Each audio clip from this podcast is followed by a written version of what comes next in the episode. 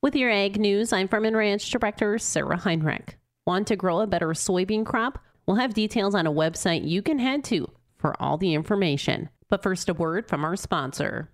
People will appreciate the one constant through all the years has been agriculture. America has rolled by like an army of steamrollers.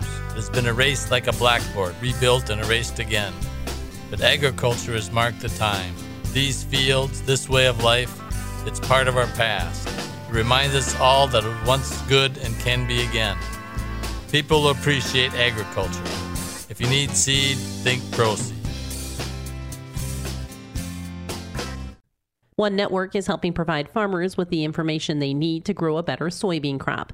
Kate Newberg with the Soybean Research Information Network. We provide a place where farmers can go and find out about research that's being done in their state. And this is checkoff research. We represent every soybean state along with regional groups as well. And so all the information that we gather is things that the states put into our national database for research.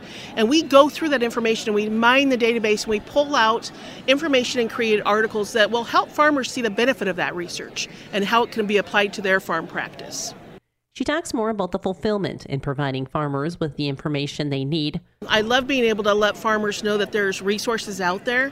There are research and disease um, research projects that have been done that can help them in, in, major ways.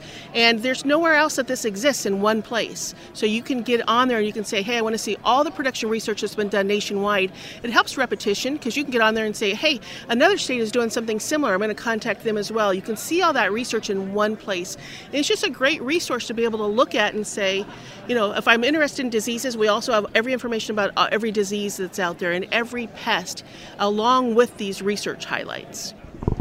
Newberg explains where farmers can go to find out more. Well, we are on the website under soybeanresearchinfo.com. We also are available on Facebook and Twitter under Soybean Research Info.